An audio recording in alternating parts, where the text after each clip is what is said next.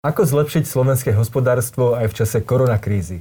O tom budem rozprávať s pánom Jánom Oravcom, štátnym tajomníkom ministerstva hospodárstva. Dobrý deň, pán Oravec. Dobrý deň. Vítam vás tu u nás.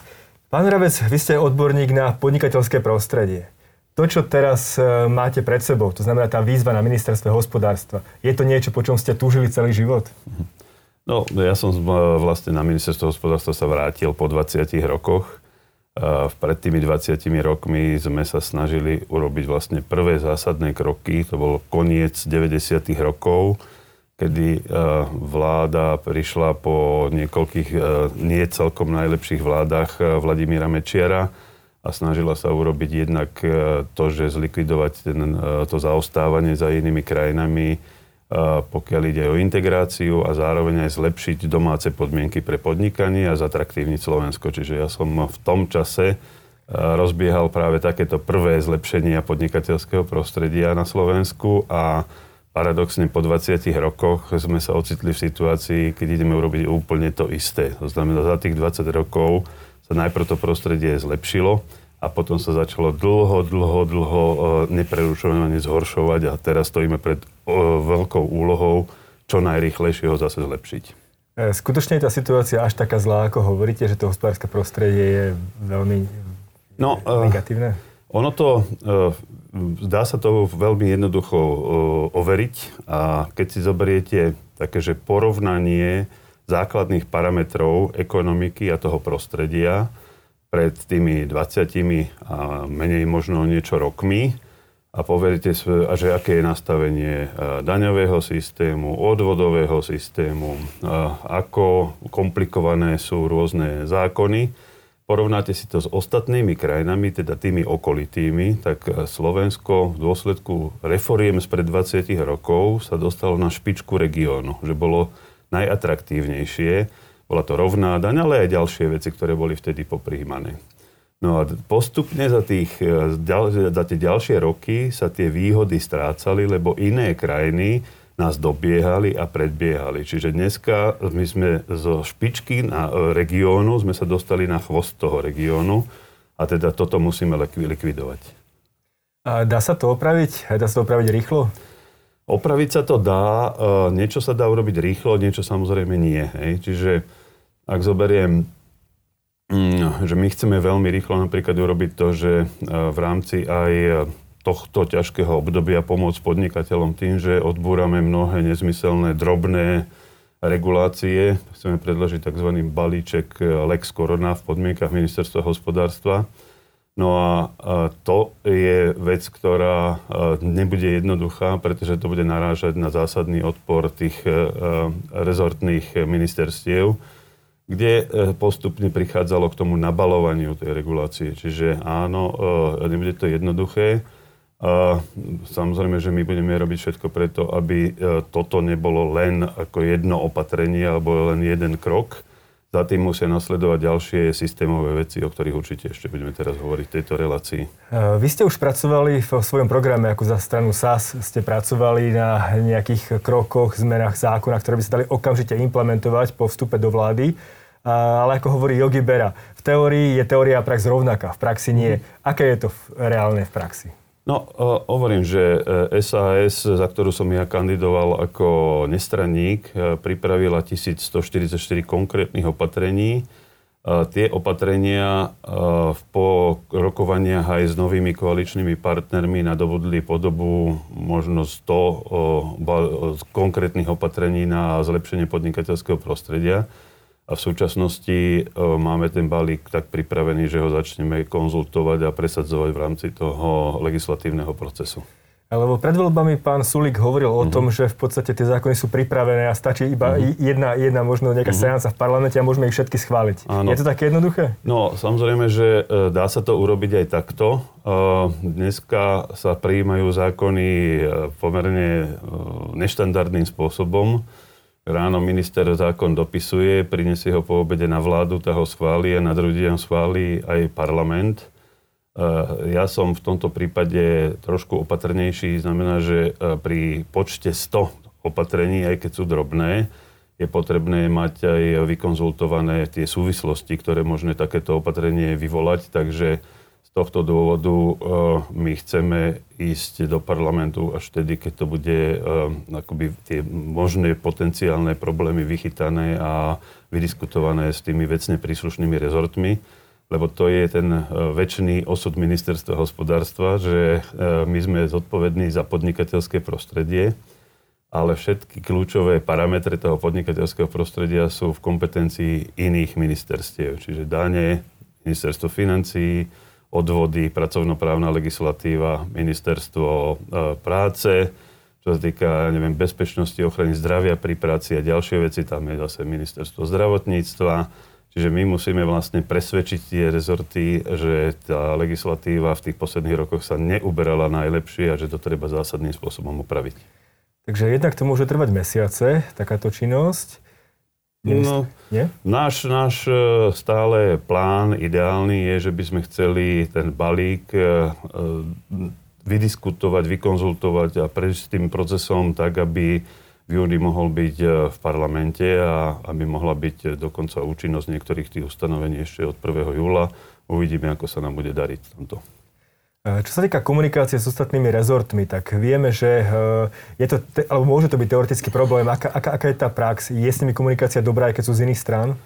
No, ja musím povedať, že E, z tých doterajších, doterajšieho fungovania vlády ja mám veľmi dobrý pocit z vedenia tých rezortov, nových vedení rezortov ministerstva financií aj ministerstva práce. Čiže keď zoberieme ministerstvo hospodárstva, tak táto trojica ministerstiev, ktoré sú kľúčové ekonomické ministerstva a je nastavená dobre, je, máme tam relatívne vysokú mieru súzvuku a, a viem si predstaviť, že vieme dokázať e, možno veľké veci aj možno nad rámec programového vyhlásenia a vlády. Tam, kde začína samozrejme problém je, že keď e, vy e, idete o úroveň nižšie a, a idete vlastne na tú úroveň diskusie medzi úradníkmi jedného a úradníkmi druhého ministerstva, že tam už sú potom tie skôr tie rezortné také postoje, ktoré si obhajujú tie svoje kompetencie a veľmi neradi sa ich vzdávajú. Takže toto je vec, ktorú musíme nejakým spôsobom vyriešiť.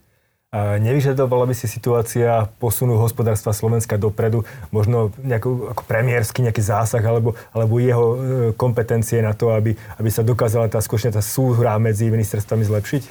No, e, samozrejme, že v tejto chvíli vláda je nová a tá e, spolupráca sa teraz ešte tvorí.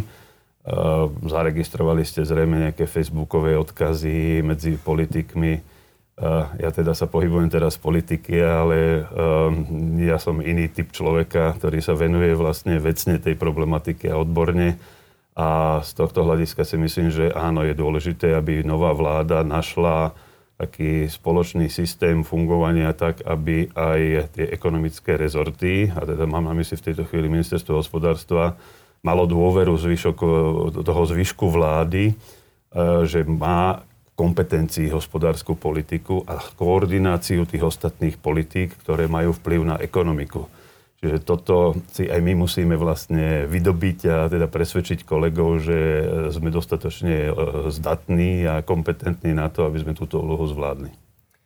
Ehm, možno z dlhodobého hľadiska to kľúčové je zlepšiť konkurencieschopnosť slovenskej ekonomiky, avšak z krátkodobého hľadiska tu máme zásadné problémy, pretože korona kríza môže zničiť veľkú časť podnikateľského prostredia mm-hmm. na Slovensku. Mm-hmm. Ako vnímate tú situáciu? Je to skutočne také zlé s koronakrízou? Ja si myslím, že ste to nadefinovali dobre a keď si pozriete čas programového vyhlásenia vlády za ministerstvo hospodárstva, za jednu z kľúčových vecí, ktorú sme tam my napísali, že uh, potrebujeme mať hospodárskú politiku, ktorá bude robená nie na základe nejakých dojmov, ale na základe faktov a hospodárskú politiku, ktorej kľúčovým cieľom bude zvýšenie konkurencie schopnosti slovenskej ekonomiky. A Máme tam teda aj veľmi veľa konkrétnych nástrojov na to, ako to urobiť a zároveň súhlasím s tou druhou časťou tej otázky, o ktorej ste hovorili, že korona kríza dosť zásadným spôsobom tu vstupuje do toho, že aké sú naše možnosti a že čo sa s nami bude diať. A tam som ja, uh, musím povedať, že bohužiaľ možno uh, pesimistickejší než väčšina tých dnes pesimistických odhadov. Ja hovorím, že to, čo tu máme, je úplne bezprecedentné a to z toho dôvodu, že je to kríza, ktorá nezasiahla len Slovensko alebo tento región, ale že je to v zásade niečo, čo zastavilo ekonomiky zároveň v tom istom čase takmer vo všetkých častiach, dôležitých častiach sveta. A teraz uh, ja vidím všetky tie inštitúcie, či už naše, od MBSky, alebo Rady pre rozpočtovú zodpovednosť, alebo tie uh, medzinárodné, Eurostat, ktorí zverejňujú, alebo Európska centrálna banka, tie prognózy a vidíme, že z, každé, z mesiaca na mesiac sa tie prognozy revidujú smerom k tým pesimistickejším odhadom. Takže dnes ešte sú tie prognozy aj u nás e, také, že jednociferné. Viete, že ešte zverejnila práve v týchto dňoch Európska komisia tzv. jarnú prognózu, kde sa počíta s poklesom ekonomiky e, členských krajín EÚ o 7,5 s vyšším poklesom v prípade e, krajín eurozóny, ktorých sme my členom počítajú len, že 7,75 ja si ale myslím, že ten pokles bude určite dvojciferný. Sú už také prognozy, ktoré hovoria, že eurozóna poklesne o 12% Opäť, ja som to hovoril aj na tej krízovej rade, na úrade vlády minulý týždeň nemám na to ja matematický model, ale cítim v kostiach, že ten pokles môže byť v prípade slovenskej ekonomiky medzi 20 a 30 percentami tento rok. Čiže nie, že len tieto tri mesiace, ale uh, za celý rok. Čiže dramatický, dramatický pokles. Uh, vychádzam z toho, že Slovensko je maličká ekonomika, a je to vlastne len taký vagónik, ktorý je súčasťou toho väčšieho vlaku, či už eurozóny, alebo EÚ, alebo svetovej ekonomiky. A my nech budeme robiť čokoľvek, aj z hľadiska stimulácie toho vnútorného dopytu, tak zďaleka to nebude stačiť na to, aby sme vlastne tú ekonomiku zachránili. A bude teda kľúčové, že ako sa ten vlak samotný bude hýbať. A tam som ja teda, ten skepticizmus môj vyplýva práve z tohto, že k nám ešte len dorazí tá druhá vlna e, dopadu e, koronakrízy a tá je teda e, vo forme toho narušenia dodávateľsko-odberateľských vzťahov. Že my síce teraz otvoríme ekonomiku, že povieme, že všetci môžete fungovať, ako ste fungovali predtým, ale už nikto nebude fungovať ako predtým a to z toho dôvodu, že veľké fabriky napríklad jednak sa stretnú s tým, že dramatický pokles globálneho dopytu, a zároveň môžu mať problémy aj tie, ktoré dopyt majú, ale nemajú jednoducho súčiastky, ktoré boli, tá, tá, tá, ten reťazec bol narušený tým, že e, jednotlivé hranice tých krajín boli pozatvárané a teda tá logistika je narušená. No a, a hovorím, že ja očakávam teda, že ešte do konca roka príde taký by tá posledná odozva, taká logická, že veľké firmy, ktoré majú pobočky a továrne v mnohých krajinách, tiež budú pod tlakom krízy nútené reštrukturalizovať svoje aktivity. A v prípade Slovenska my sme zase oproti iným veľmi zraniteľná krajina, lebo tu máme veľmi veľa veľkých fabrík, ktoré majú veľký vplyv na výkon slovenskej ekonomiky. A teraz môže nastať to, že tie, tie centrály si povedia, že vážený, no tak eh, bohužiaľ je nám ľúto, na to, aby sme my ako celá skupina prežili, ktorá pôsobí globálne, tak e, musíme slovenské svoje aktivity ukončiť. A toto môže byť teda, alebo to je ten argument pre mňa, že musíme počítať s dramatickejším poklesom, než dneska počítajú aj tie najpesimistickejšie odhady. E, toto, čo ste povedali, je pomerne zásadná vec, e, pretože e, nejako predikovať ekonomické modely alebo ekonomické modelovanie je veľmi, veľmi ťažké. Skôr je to také, také hádanie, nikto nevie, čo príde. Môže to skutočne byť možno lepšie, ale je, je ja veľké som, riziko, že to bude horšie. Áno? Ja som povedal na tej rade, neviem, či som to teraz povedal, ale že nemám na to matematický model, že ja to tak cítim v kostiach. Áno, áno. Takže otvorenosť slovenskej ekonomiky môže byť problém? No, no, samozrejme, že otvorenosť slovenskej ekonomiky je z hľadiska tých možných dopadov problém, lebo keď sa svetu bude dariť zle, tak najhoršie dopadnú vlastne tie krajiny, ktoré sú najotvorenejšie a teda tým pádom aj najzraniteľnejšie. A, a dneska sme, jeden z dôsledkov, teda korona bude mať veľmi veľa dlhodobých e, dôsledkov, mnohé sú pozitívne, že školy objavili, že sa dá oveľa viac robiť online a tak ďalej a tak ďalej. Ale čas z nich, tých dôsledkov, bude negatívnych. No a v tomto prípade teda Slovensko je naozaj tou krajinou, ktorá je otvorená a je zraniteľná. Jeden z tých dôsledkov je teda to, čo sa hovorí, že deglobalizácia, že aj vlastne v rámci EÚ sa zistilo, že mnohé e, tovary, ktoré sú dôležité, vlastne v Európe nie sú a že sa vyrábajú v Číne a ja som mal asi pred dvomi týždňami taký videokonferenčný hovor alebo stretnutie, kde som sa zúčastnil za Slovensko. To bolo to stretnutie ministrov obchodu Európskej únie keďže my nemáme ministerstvo obchodu, tak to zastrešuje ministerstvo hospodárstva. No a tam uh, eurokomisár, ktorý je zodpovedný za obchod, uh, v svojom vystúpení spomenul taký zaujímavý pojem, uh, že EÚ by sa mala usilovať o strategickú autonómiu. Čiže strategická autonómia to je presne to, čo sa pýtate vy uvedomenie si toho, že, že otvorenosť je úplne super, ale má aj tieto uh, riziká a treba s tými rizikami teda uh, pracovať, aby sme ich znižovali. Uh, to, že súčasná koronakríza narušila dodavateľsko-odberateľské vzťahy, je asi fakt. Nepomôže to náhodou tým periférnym krajinám, hlavne východoeurópskym, ako je možno aj Slovensko, Bulharsko, Rumúnsko, na to, aby niektoré tie továrne, ktoré boli v Číne alebo niekde inde sa presnuli práve sem? Áno, to je, to je presne tá, akože tá optimistickejšia verzia toho, že čo sa bude diať že vo chvíli, keď sa zase tie veľké európske firmy začnú stiahovať čiastočne z Číny, tak e, je, je to akoby príležitosť pre nás, ako malú krajinu, zastaviť ich na ceste smerom domov u nás a povedať, že fajn, buďte tu a, a zostaňte u nás. Ja si myslím teda, že e, áno, príležitosť to je. E, vnímam tam to, že to, čo budeme, čomu budeme čeliť, je taký návrat toho možno nacionalizmu, či to označíme ako negatívne alebo čiastočne pozitívne, to už je druhá vec, ale ten, tá diskusia asi bude o tom, že aj iné krajiny a iné vlády si budú hovoriť, že bližšia košela ako kabát. A je otázka, že či my dokážeme argumentačne tie firmy zastaviť u nás a povedať, že rozložte svoj stan teraz tu, alebo pre nich bude primárne to, čo im bude hovoriť ich domáca vláda, že Číne e, skončíte a vráťte sa domov. Hej, za, aj za cenu, že to bude drahšie a nebude um, to také výhodné, ako keby ste sa zastavili na Slovensku. Takže... Momentálne sa však nezdá, že Slovensko na to je pripravené niečo ponúknuť mm-hmm. práve takýmto veľkým firmám. Sme veľmi drahí, dokonca aj v porovnaní s Polskom, Maďarskom, Českom. To znamená, že skutočne e, odvodov, daňové odvodové zaťaženie je výsk, uh-huh. veľmi vysoké, uh-huh. zároveň právna neistota je tu pomerne veľká. Uh-huh. Dokážete to zlepšiť, ponúknuť niečo zahraničným firmám? No, je jasné, že ja si myslím, že tá úloha je akoby, že má dve časti. Tá prvá časť je tá, ktorú som spomínal predtým, že my musíme urobiť všetko preto, aby už tie firmy, ktoré na Slovensku sú, aby neodišli.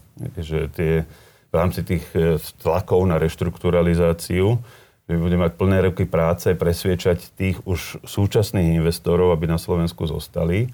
A potom je tá druhá polovica tej úlohy, o ktorej hovoríte vy, to už tá príjemnejšia. To znamená, že snažiť sa e, vytvoriť zásadnejšie, priaznivejšie podmienky pre podnikanie, tak aby tie firmy, ktoré e, sa budú presúvať z možnosť tých krajín, kde sú dneska bližšie smerom k domovskej krajine, aby si vybrali práve Slovensko.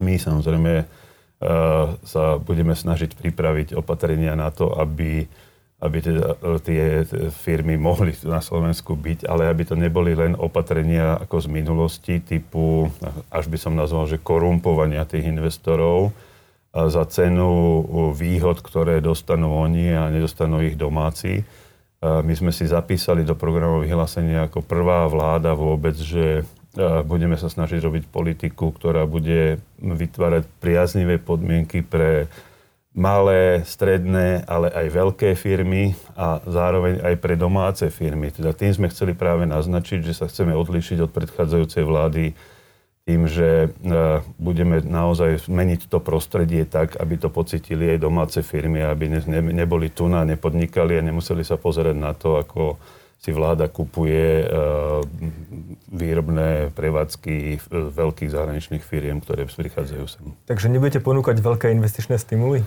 Ja si myslím, že v tejto chvíli sa to takto zadeklarovať nedá. Určite je to vždy súčasť tých vyjednávaní o príchode veľkých firiem, ale ja za najväčší stimul považujem práve to zásadné zlepšenie podnikateľského prostredia a zjednodušenie. Samozrejme je to stimul, ktorý je najlacnejší, ale zároveň je to stimul, ktorý, o ktorom treba presvedčiť všetkých a teda z tohto hľadiska to vnímam, že to nebude ľahké. Keby bolo na vás, tak určite znižujete dane, určite znižujete daňovo-dôvodové zaťaženie. Je to v súčasnosti realistické?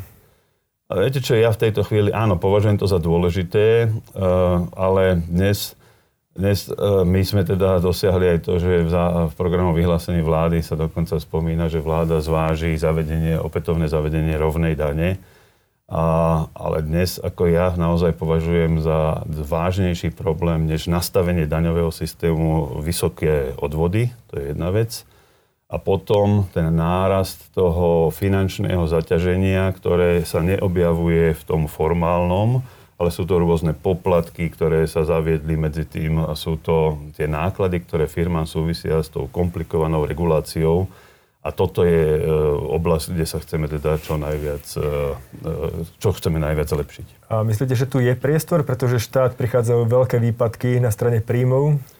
No, hovorím, že v tejto chvíli ja si myslím, že máme, áno, máme situáciu, kedy potrebujeme čo najskôr ekonomike pomôcť tým, že ju úplne otvoríme, že začne teda fungovať znovu a asi zásadné znižovanie daní nie je mm, úplne dneska na programe dňa. A skôr to bude naozaj o tom, aby, aby sme e, nemuseli dane zvyšovať, lebo to bola jedna z červených čiar, kde sme hovorili, že nebudeme nikdy súhlasiť s, s novými daňami alebo so zvyšovaním daní. Takže keby teraz minister financí prišiel s tým, že výpadok je tak veľký, že potrebujeme zvýšiť dane, napríklad DPH potrebujeme mm-hmm. zvýšiť alebo nejaké iné dane, boli by ste proti? Nie, v, v programu vyhlásení vlády je napísané, že to bude, uh, že pohranie sa s tým mixom a teda našim kľúčovým parametrom je zachovanie alebo nezvyšovanie toho celkového daňového zaťaženia. Takže ak je to niekde, že niekde pridáme, naopak niekde uberieme, tak to si viem predstaviť, ale nie je to o tom, že by sme súhlasili. Určite budeme proti zavádzaniu nových daní, to určite áno. E, je tu problém aj s minimálnou mzdou. Ja som to už dlhodobo kritizoval, že minimálna mzda má naraz na budúci rok, napriek tomu, že pravdepodobne priemerná mzda poklesne. To znamená, že opäť sa veľmi zníži ten, ten rozdiel medzi, medzi nimi, čo opäť no. pravdepodobne spôsobí ďalšiu nezamestnanosť. Je to niečo, čo chcete riešiť, viete riešiť? Ja to vnímam tiež e, ako veľmi vážny problém. E, zároveň ministerstvo hospodárstva nemá na starosti pracovnoprávnu legislatívu. E, je to kompetencia ministerstva práce a tam, ako som povedal, že mňa celkom optimizmom naplňa, keď vidím, ako fungujú či už minister financí alebo minister práce, že minister práce je, pán Krajňák e, na mňa pôsobí veľmi pozitívnym dojmom človeka pragmatického a racionálne uvažujúceho. E, je to vec, ktorú určite budeme e, riešiť a diskutovať či už tripartite alebo s inými sociálnymi partnermi. Naš, naša, alebo naš, naša ambícia je, aby sme tento problém naozaj predišli mu, ako hovoríte, aby v tejto situácii dramaticky akože nenarastla minimálna zda, lebo to je bolo samozrejme úplne kontraproduktívne. Aby sa zmenil celý ten mechanizmus, ktorý má veľmi veľa uh, nedostatkov a ktoré by boli na samostatnú reláciu. Eh, hovoríme o tom, že koronakríza výrazne zasiahne slovenskú ekonomiku. Koho zasiahne viac? Tie malé, stredné podniky živnostníkov alebo tie veľké podniky, ktoré môžu prísť o svoje reťazce? Viete, ja si myslím, že v tomto prípade si nikto nenavyberá, že zasiahnutí sú úplne všetci a zasiahnutí sú aj malí, aj veľkí. A dokonca by som povedal, že výhodou tých malých je, že vedia potom pružnejšie, ak, ak ich niečo zrazí, tak sa vedia rýchlejšie postaviť na nohy a začať od znova. Zatiaľ, čo keď ste veľkí a máte stovky alebo dokonca tisícky, nedaj boj, že 10 tisíce zamestnancov, tak e, tam tá e, schopnosť e, znovu sa postaviť je veľmi komplikovaná. lebo ste oveľa závislejší aj okolo tej, toho ekosystému svojich dodávateľov, odberateľov a tak ďalej. A, a vidíme, že ako sú zasiahnuté napríklad dneska, čo sa týka turistického ruchu alebo cestovného ruchu, napríklad letecké spoločnosti. Ja som si včera tak uvedomil paradoxne, že ako dobre, že Slovenska nemá vlastnú leteckú spoločnosť, lebo Vidíte, že Lufthansa ide dávať, v nemecká vláda 10 miliárd, e, Air France, tuším, ide dostať 7 miliárd, miliardy len tak lietajú, aby vlády zachránili svojich dopravcov. A my sme teda využívali tú možnosť byť čiernym pasažierom, že sme si lietali do sveta, ale lietali sme si s dopravcami iných krajín. Čiže ja som rád, že v tuto máme o problém menej, ale je to teda príklad tých veľkých spoločností, ktoré majú 10 tisíce zamestnancov a zrazu tiež akoby narazili na múr a padli im príjmy takmer na nulu a, a sú úplne zle na tom. Áno, v tomto prípade si myslím, že byť živnostníkom alebo nejakým remeselníkom ktorého takisto postihla táto kríza, je, je jednoduchšie, než byť Lufthansa, ktorá má 100 tisíc zamestnancov. Uh, pokiaľ, pokiaľ ten človek má finančné rezervy, má nejaké zdroje, uh, keď sme hovorili o, o, tom, že lietajú tu miliardy v západnej Európe, na Slovensku lietajú iba milióny. A to je asi celkom problém, že toto môže mhm. položiť mnohých ľudí, ktorí nemajú dostatočné rezervy. Nemyslíte si? Uh, áno, preto sme my stále akoby byli na poplach, že musíme čo najskôr, ak si pamätáte, ešte keď vláda nastúpila, my sme to boli, kto byl na poplach, že musíme prijať prvé opatrenia a tak na náš tlak v zásade vznikol ten prvý balíček a potom tie ďalšie. Je jasné, že keď sa pozriete na úspory obyvateľstva, tak tie sú naozaj nízke. Doslova ľudia mnohí žijú od výplaty po výplatu. Ale to isté platí aj keď sa pozriete na firmy. Čiže, a zase Slovensko v tomto nie je nejako špecifické že e, ten finančný vankúš, rezervy, ktoré tie firmy majú v závislosti od odvetvia sa pohybuje niekde od dvoch týždňov do dvoch mesiacov. A, a teda dneska sme niekde e, za 50 dní, odkedy časť ekonomiky bola z rozhodnutia vlády zavretá. Takže časť tých firm sa už dostala naozaj do veľmi e, kritického stavu a prvé e, žiadosti o podporu, či už e, na udržanie pracovného miesta, alebo tie ďalšie, ktoré boli v tých jednotlivých opatreniach balíčko vlády schválené, boli schválené, tuším, na 40. deň a začali byť vyplácané po 40. dni. Čiže tam veľmi jednoducho vidíte naozaj, že, že čas je ten kľúčový a preto si myslím, že v tomto prípade sú najlepšie na tom tie krajiny, ktoré majú veľmi dynamický, efektívny verejný sektor, ktorý dokáže rozhodnutie vlády veľmi efektívne a rýchlo vykonať. A ja hovorím, že e, písal mi jeden známy, ktorý hovorí, že má, e, tuším, syna v Berlíne a ten pracuje vo firme v ťažkostiach. Firma podala žiadosť a do dvoch dní mala peniaze na účte. Tak ja uvedomujem si, že nie sme Nemecko, ale sme v inej situácii, ale tak som si povedal, že možno by bolo fajn, keď to u nás bolo, že do 14 dní od eh, podania žiadosti mať peniaze na účte. Tak eh, ešte aj k tomuto ideálu zatiaľ ešte máme ďaleko. Tá realita môže byť dva mesiace nakoniec. Verejná správa na Slovensku asi príliš nefunguje. Asi to bude tiež jedna z tých vecí, ktoré budete chcieť zlepšiť. No a, a to nie je takto, že to, to čo robí dneska uh, hlavne teda rezort práce, lebo tam je zásadná masa tých opatrení a úrady práce. Treba vysloviť naozaj poďakovanie tým ľuďom, ktorí sú, akože pracujú cez víkendy, od rána do večera a snažia sa tie opatrenia čo najskôr e, administrovať.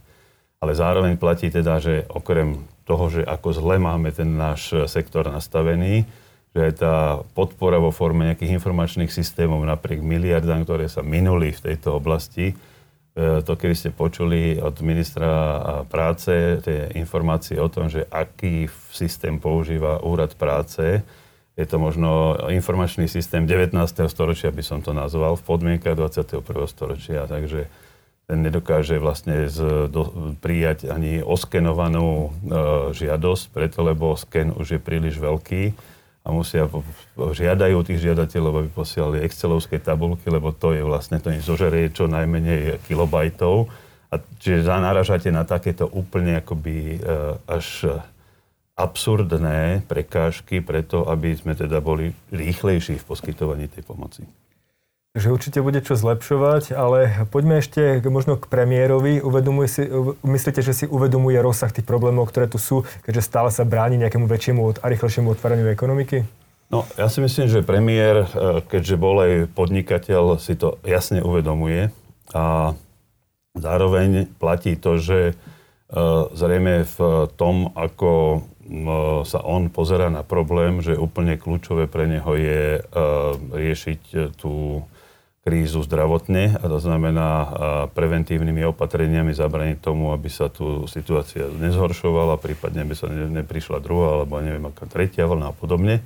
No ale je jasné, že tie debaty sa vedú aj v iných krajinách a vedú sa o tom, že, že čo má tá vláda urobiť, či má bezprostredne eliminovať alebo čo na, dostávať, minimalizovať dopady z hľadiska či už nakazených alebo umr- mŕtvych e, v dôsledku koronakrízy, alebo má sa snažiť o nejaký vyvážený prístup, kde sa ukazuje, že aj prílišná orientácia len na koronavírus znamená, že e, napríklad zdravotníctvo e, nerieši dostatočne pacientov s inými diagnózami, a že sa môže v dôsledku toho stať, že zomiera viac pacientov na kardiovaskulárne, onkologické a iné diagnózy.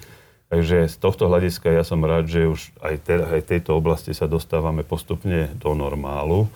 No a hovorím, že um, a som rád, že teda aj ten náš, to naše volanie potom, aby sme ekonomike čo najskôr uvoľnili tie opraty, e, sa stretlo tiež s porozumením že k tomu otváraniu prichádza rýchlejšie, než e, bolo naplánované.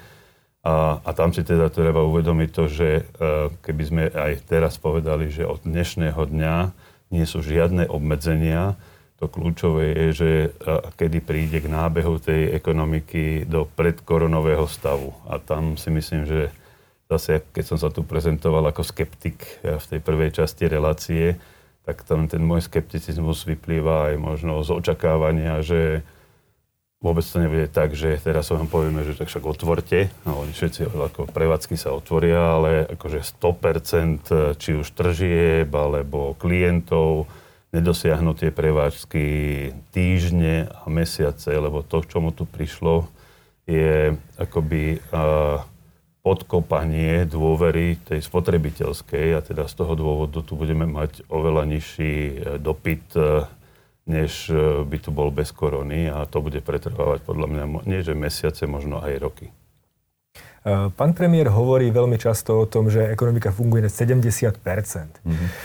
Že možno tie výpadky alebo malo obchod robí 2 HDP ekonomiky, ale predsa si robí o mnoho väčšiu zamestnanosť a práve tí mm-hmm. ľudia, pokiaľ prídu o svoju prácu, o svoje, o svoje príjmy, tak môžu, to môže byť dlhodobo zásadný mm-hmm. problém vyššej nezamestnanosti. Áno, my sme to diskutovali samozrejme v, v tom čase, keď e, boli aj tie uh, tie grafy ukázané na tlačovej konferencii a presne na toto sme poukazovali, že tu nejde len o percenta HDP, lebo my dvaja veľmi dobre vieme, že tento ukazovateľ je asi jediný, ktorý je teda k dispozícii v tejto chvíli, taký, ktorý používajú všetci, ale má ďaleko od dokonalosti a že naozaj, tak ako ste vo, vo svojej otázke povedali, že treba sa na to pozrieť skôr cez počet ľudí, ktorí v týchto 2% e, vlastne sú zamestnaní a potom je ten pohľad úplne iný.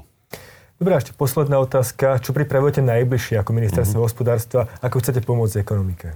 No, e, ešte raz, to, to, čo je najbližšie, som už spomínal, teda balíček opatrení na zlepšenie podnikateľského prostredia, a následne e, kroky, ktoré nám budú trvať dlhšie a teda e, systémové opatrenia na to zlepšovanie. A jedným z nich, takých kľúčových, ktoré máme zapísané v programom vyhlásenie vlády, že e, chceme zaviesť princíp, ktorý volá sa v angličtine one in, one out a potom one in, two out. Teda princíp, aby jednotlivé ministerstva, ktoré navrhujú reguláciu, ktorá znamená zvýšenie napríklad nákladov, administratívnych nákladov na podnikanie o milión, tak aby boli povinné zároveň s takýmto návrhom predložiť vo svojej kompetencii zníženie takejto regulácie rovnako o milión, to je v tej prvej fáze, a v druhej fáze o 2 milióny, teda o dvojnásobok. A toto je opatrenie, ktoré by malo v prvom rade zastabilizovať to regulačné zaťaženie a potom systematicky viesť k jeho znižovaniu. Čiže to je vec, na, ktorej budeme určite uh, pracovať. A to sú práve veci, ktoré by mali pomôcť tým najmenším firmám, ktoré majú najväčší problém so zložitosťou podmienok pre podnikanie. Čiže tým mikro, malým a stredným firmám. A ďalšia vec, ktorú chceme robiť, je uh, vec, ktorá sa týka uh, väčších firiem a to sú ceny energie. Vieme, že Slovensko má ceny energie uh, v rámci Európskej únie, ktoré teda je vnútrozemskou krajinou, ale má ceny energie ako ostrovné štáty Európskej únie, Malta alebo Cyprus, čiže veľmi vysoké. Dôvodom je to, že predchádzajúca vláda robila sociálnu politiku cez politiku energetickú že tam my vidíme priestor na zníženie cien energií a teda zvýšenie konkurencie schopnosti aj väčších e, slovenských firiem. No a potom je to, čo sme tu teda spomínali uh, už pred chvíľočkou, to znamená, že sústrediť sa na to, aby prípadné uh, E, prípadné jednostranné opatrenia iných vlád dopadli na nás e, čo najmenej. A naopak, aby sme sa v tom celom e, obrovskom procese reštrukturalizácie celej svetovej ekonomiky našli aj my, aby sme možno použili koronakrízu nie ako problém, ale ako príležitosť dostať sem viac ekonomických aktivít. Tak, ale o tom možno na budúce. Toľko Jan Ravec, tajomník ministerstva hospodárstva. Ďakujem pekne. Ja ďakujem pekne za pozvanie.